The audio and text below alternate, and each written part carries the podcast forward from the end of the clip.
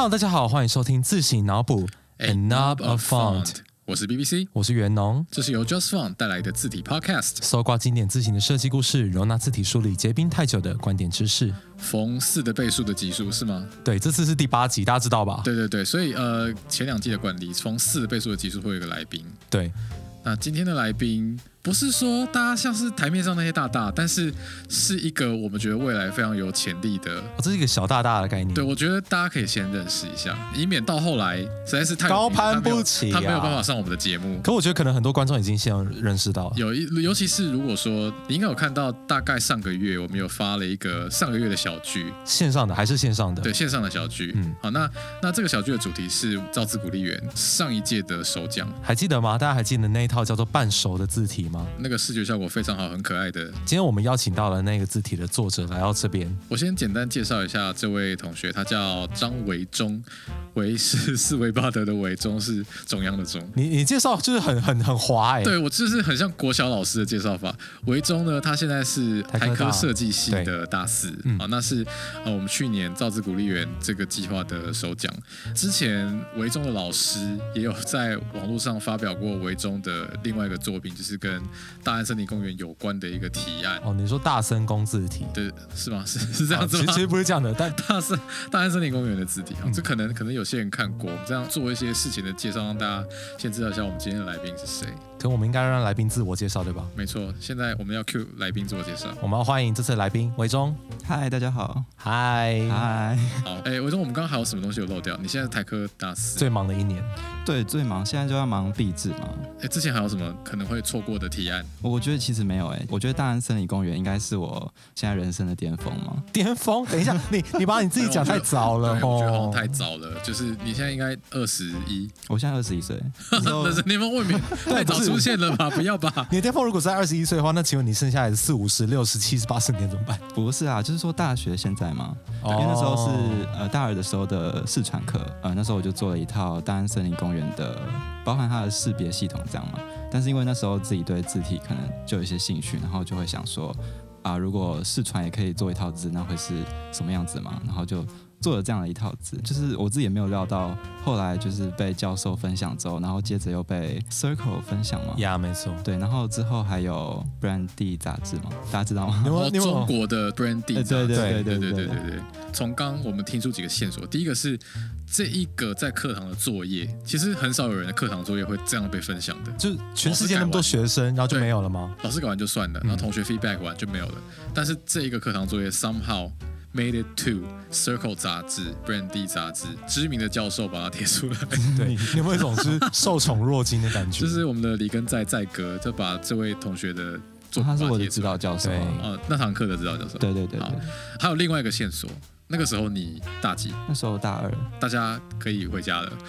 你说这是什么？你你本来以为说你可能已经到很多岁都还没有达到成就，然后结果别人在大二，就是比你聪明的人都在努力往前。对，我跟你讲，可是不只是这样子。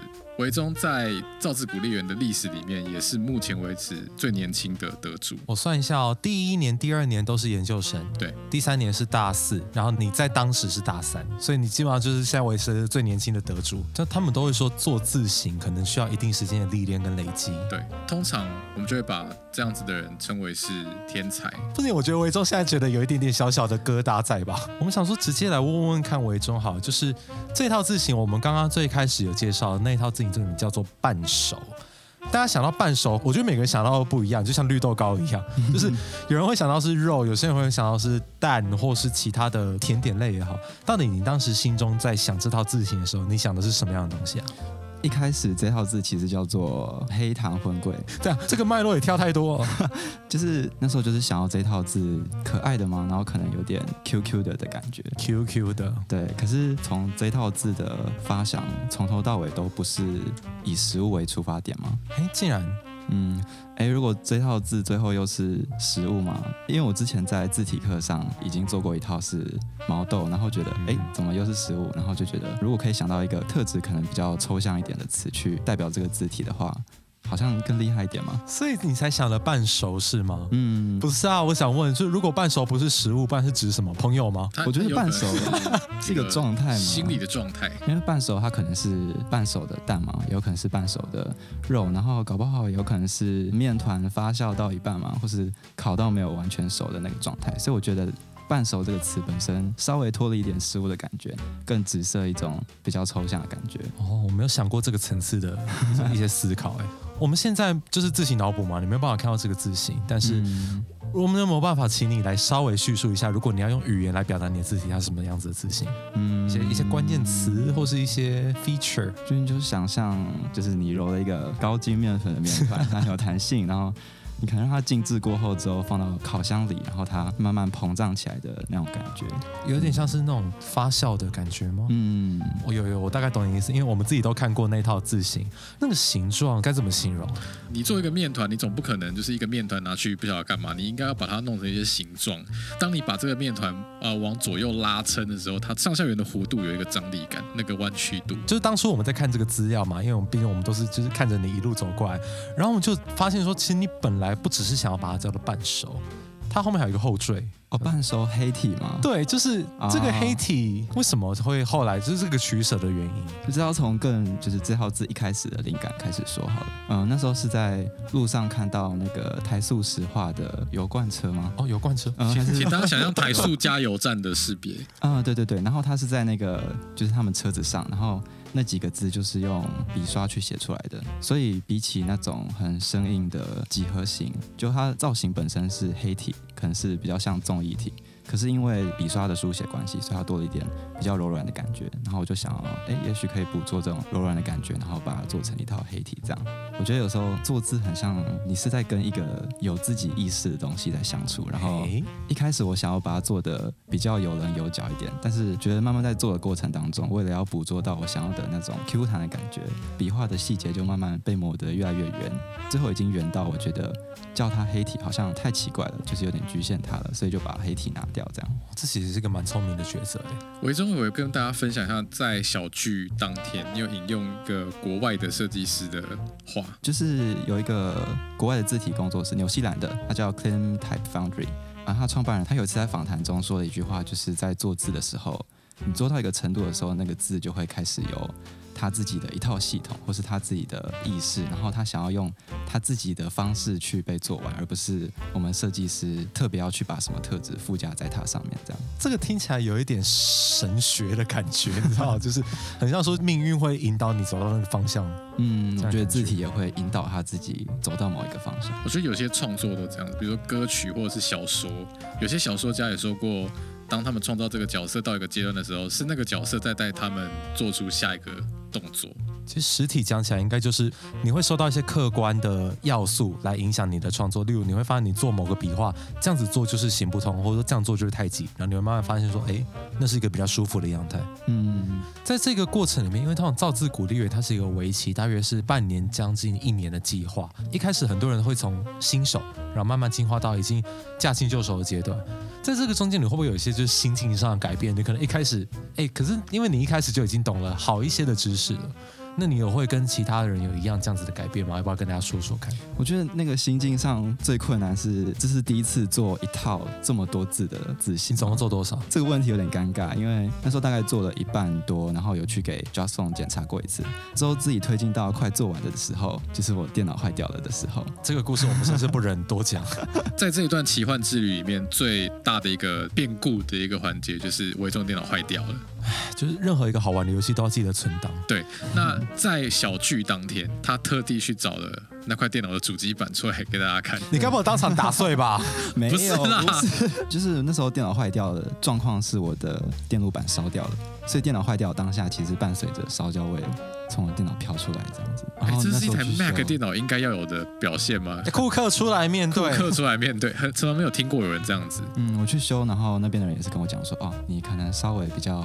运气不是那么好一点。你买到机网哦？呃，就是拿到电脑之后才发现，哦，原来我的东西都不见了。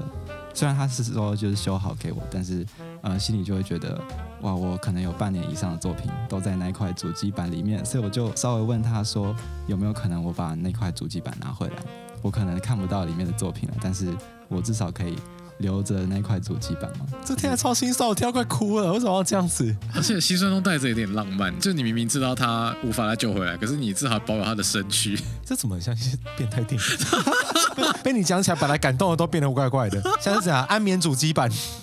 就是这件事情最重要的一件事，呃呃，实物面上啊，就是说大家记得东西存云端，结果到时候云端倒了。对，云端倒了不可能，大到不能倒，他倒了，全世界的人都要杀掉他。对。我现在自己是买了两颗硬碟在备份，所以我电脑的东西都会同时存在于三个地方，这样。哇，有三个分灵体，那就比较难死掉。我要把这个东西叫狡兔，你根本下一套字体要叫角三窟体。对，可没关系，我觉得过了就过了，但至少说那些经验都不会不见。对对对，嗯，而且我觉得就是这个经验有点像是把我的人生切成了两块嘛。哇，等一下，太严重了吧？我讲的不是难过啦，就是觉得好像有种重新归零再出发的感觉。好，我忽然觉得被鼓励到了，就是 What doesn't kill you makes you stronger，是类似这样的吗？各位观众，深夜鸡汤，真的耶，今天是深夜鸡汤，太正向了，真的是。呃，所以那时候大概是完成可能九成以上的时候，呃，因为电脑坏掉的关系，最后进度大概就是剩五六成这样子。目前大家看到的形式，也就是。大概停留在那个时候，可以足以构成一个提案了。嗯嗯嗯嗯，这样讲，你到后期，你可能越来越对这套字形很熟悉，然后你会发现一些自己的法则之后。你对于未来的作品会不会有好一些的帮助？大家先先想想看，你你有打算未来还有其他作品吗？嗯，我自己是觉得自行设计师应该同时要有蛮多 project 在同时进行嘛，因为我觉得长时间做同一套字其实蛮容易疲乏的，是蛮容易疲乏。对，我觉得那是一个蛮痛苦的过程嘛。我自己在做造字鼓励员，最大的困难也是。做太久了，其实容易疲乏，然后甚至有一阵子看到这套字的时候，会觉得，嗯，我真的喜欢这套字吗？或是我真的有那么爱它吗？但是过了这么久时间再回去看这套字，就会觉得，嗯，真的是蛮可爱的。这样，你要不要跟大家分享一下？上次在小剧的时候，你有提到说几个字真的是特别难做。我觉得特别难做的字都是那种独体字嘛，然后它的笔画可能比较特别，像是这次题目的剥皮辣椒的那皮字。我就觉得很难做。上次好像讲到今天的金哦，对，今天的金也非常难做，因为我的字它是字重还蛮重的一个字。今天的金它就有一个很强烈的菱形的形状，可是我就是要把菱形塞进方形里。然后就会觉得这个金好像有点受委屈的感觉。其实跟很多听众理解可能不一样，很多听众理解都想说难做的字可能就是笔画多或部件多的字，但其实少的字对于像这种比较粗的字形来说反而更难做。我觉得你刚刚讲的两个例子都是笔画真的没有很多的。对，我觉得三跟十也还蛮难做的，就是数字的三跟十。可有可能是因为你这个字形比较强调圆滑的变化，所以像三跟十它都是直角。嗯，所以其实会有一点点难去诠释这样子的改变。我为了要加粗它的字重，可能。就会把笔画拉到很粗嘛。如果刚好跟笔画很多的字放在一起，就会觉得啊，一个笔画有点太粗，然后另外一个看起来有点细碎。我觉得这个平衡也是蛮难抓的，其实就所谓的灰度的问题嘛。嗯，我觉得我们回顾刚刚那位纽西兰设计师讲的话，就是字体到最后会带着你走，那他同时也会虐待你。字体设计师，我看这么多位我们合作过的，或我们的公司自己的设计师。其实大家到最后最困难的一件事情，就是大家前面制定的自己的规则，最后要扩充的时候呢，你就要想办法对付你自己定下的那个规则。其其实哈，字不会变啊，是人在变。对，真的啊，这个好像王家卫式的一段发言。你不可能说一直都在同一个状态，你会学的越来越多知识，那你也会发现新的处理方式。其实创作者都是这样吧，你有时候就会要丢掉一部分过去的自己，才能往前走。对，我觉得做字就是一种。跟字很漫长的磨合过程吧。现在大家会不会有一种在听深夜心灵鸡汤的感觉？是有一点像啊，目前的气氛有点像。我觉得刚刚讲到讨厌的字，可是你也应该也要分享一下喜欢的字吧？就你有什么东西做起来是你觉得就是很爽的，就是看着就觉得很开心的那种字？哦，我很喜欢奶油这两个字。什么奶油？特别是奶油吗？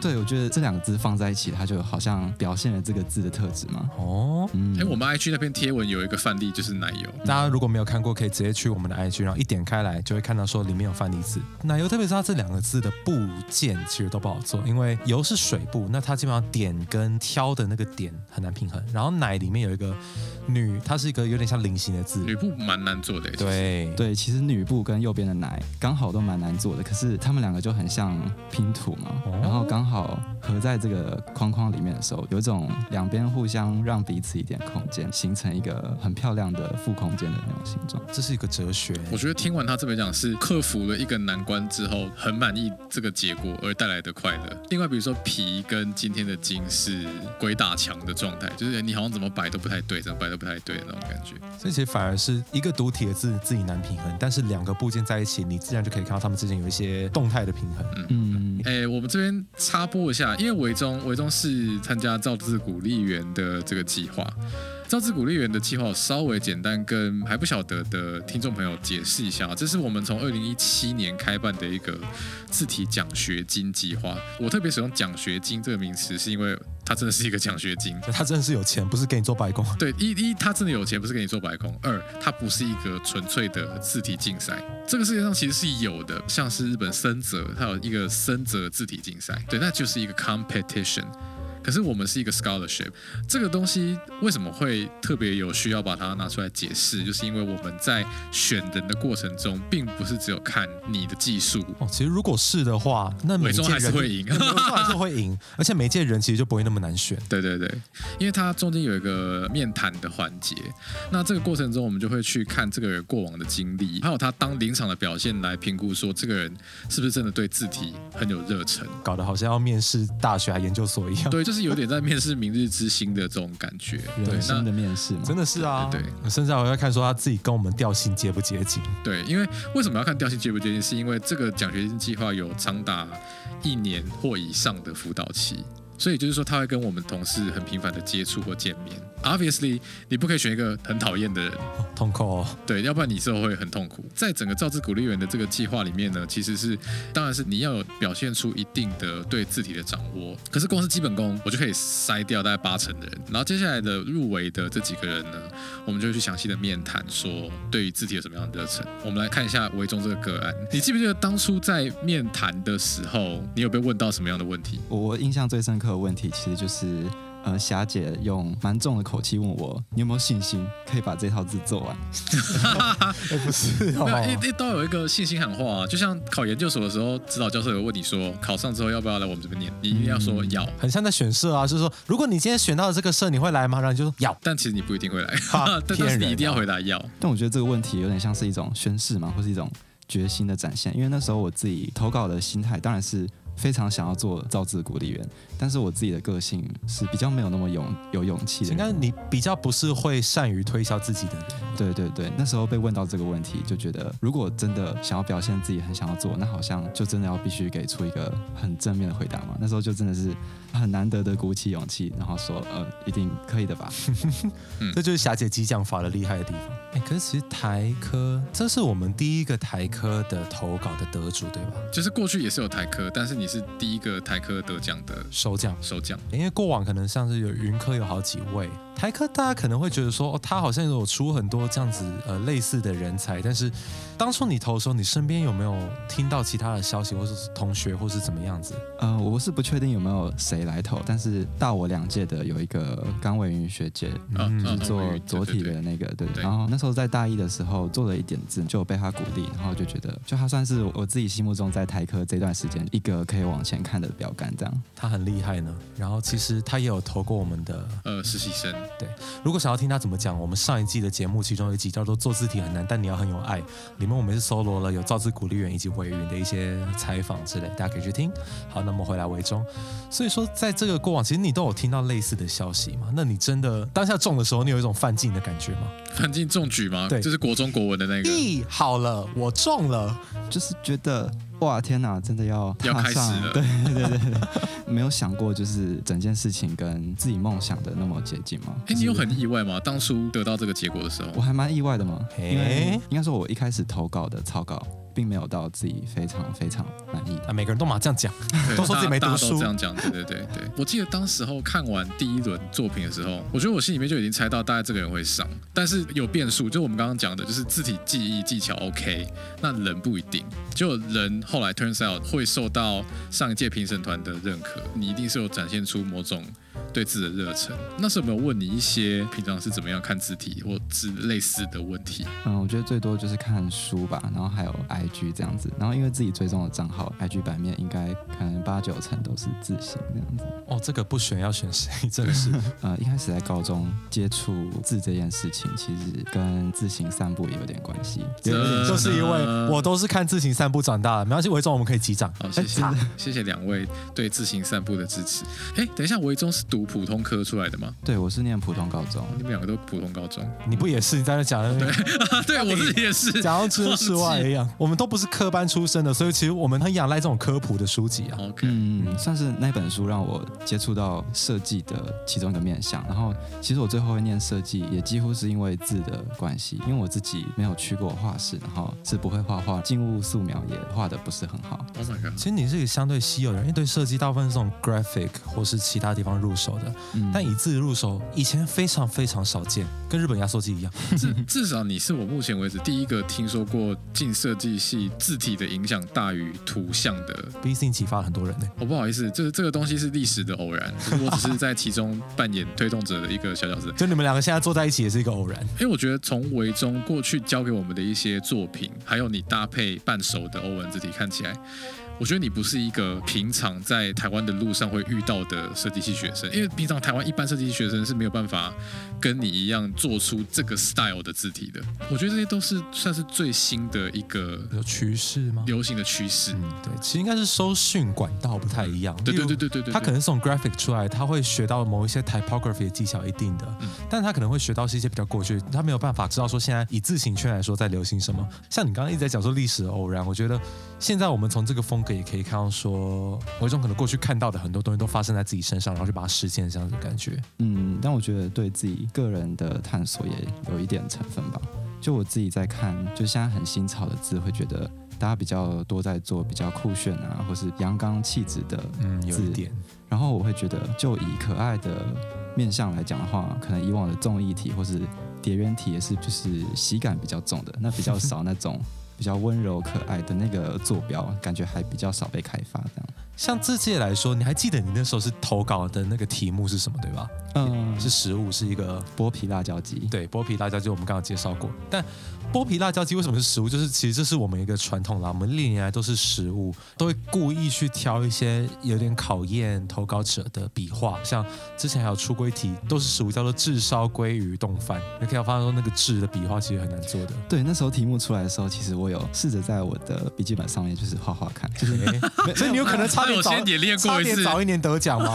没有，那时候就是画不出来，然后就先放着好了，没关系。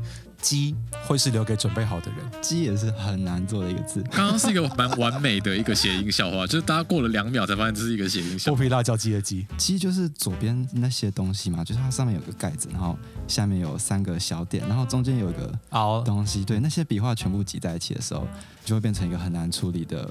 一碗很混沌的东西，这样那就是馄饨汤啊。那时候给国荣看，然后他也是觉得，哎，这个地方是细节上可以再注意的地方。但这真的不容易，不然听众你真的去做做看，你就发现说这题目都是我们精挑细选的。嗯，那个鸡真的可能是剥皮辣椒鸡这组字里面算是难度是 S 级的，真的。对它的它的那个旁边那个 C，，像刚刚魏总讲的很难做这样子。所以以往我们在设计题目的时候，都会考量到这几个字。除了选食物，真的是以前几届故意就是要凸显出我们 J 社的风格。对，那其实这些字都会混合挑一些撇捺，一定要出来。也有几个字会比较简单一点点。这些其实我们以前都很少跟别人讲过呢。对对对，这次就是大家可以去想象说，到底如果我们就要设计一个字，我们会从哪些字来看出这个设计者的实力，或者说他想讲的话。对，像今年这一届，二零二一这一届是戴口罩勤洗手，应景题啊。对，就应景题。但其实戴口罩勤洗手也是一个蛮不错的题目。例如说，像是手是一个笔画很少的字，所以像刚刚一直讲到，就是笔画少字不一定好做。嗯，但我其实觉得今年题目，我看觉得最难做好像是口字嘛。啊，真的假的？你真的懂？你真的懂？就是它是一个笔画很少字，然后跟它配合的其他字。笔画又特别的多，口字的大小就会。有点决定这个字它的韵律嘛，或是它的张力的感觉？有做过字的人才知道要看这个。真的有做过字的人才会知道，不然一般人可能会想说哦，带笔画很多不好做，但其实口送分题，对，并没有，对，真的哦，真的哦。哎，反正呢，以上就是关于半首这个字体的提案跟我们的奖学金的一个大概的情况。那我觉得我们现在回到个人，我们记不记得我们一开始有讲过一个问题，就是面对所谓的天才型的人物，其实这个 gift 不一定对你来说 always 是一个好的东西。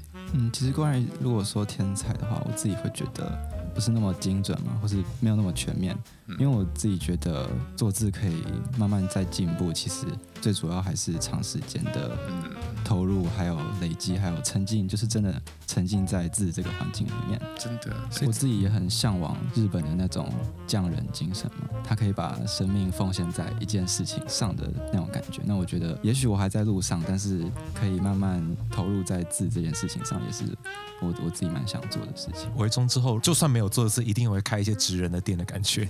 真的，我以为你要想开一些深夜节目哦，也可以啊，你可以开深夜食堂，那刚好两全其美啊。这个时候就要来讲一。下，在目前为止的设计生涯里面，有没有哪些人是你的 role model？我觉得影响最大应该是日本的一个平面设计师，他叫铃木哲生。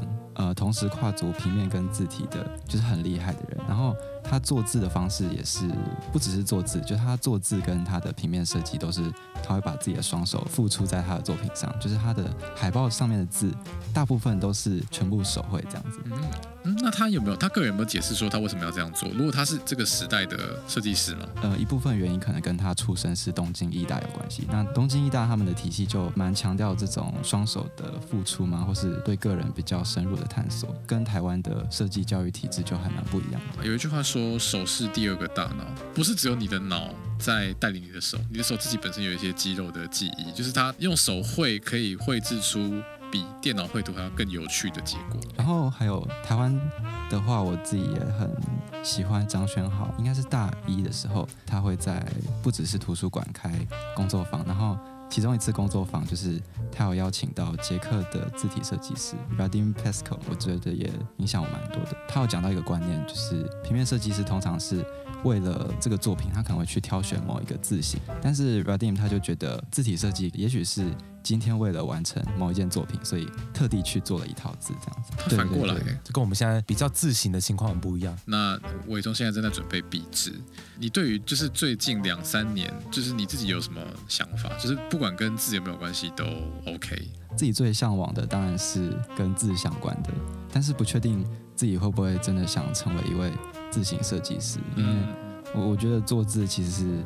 就是一种生命的奉献嘛，然后不确定自己还有没有有没有那个勇气去真的完全踏入。那我自己蛮向往，就是很像张轩豪或是铃木哲生那种，他们对字形这个领域有很专精的研究，同时也可以做可能性比较多的平面设计这样。其实也不用急着把路踩死嘛，因为毕竟你也才二十一岁，人生还很长。对，我觉得字体这件事情本身是有很多可能性存在的。对这个领域有热忱的话，你不一定一定得成为一位字形设计师。其实甚至是说，像是标准字设计师，他也是一个门路。你可以成为一位书法家。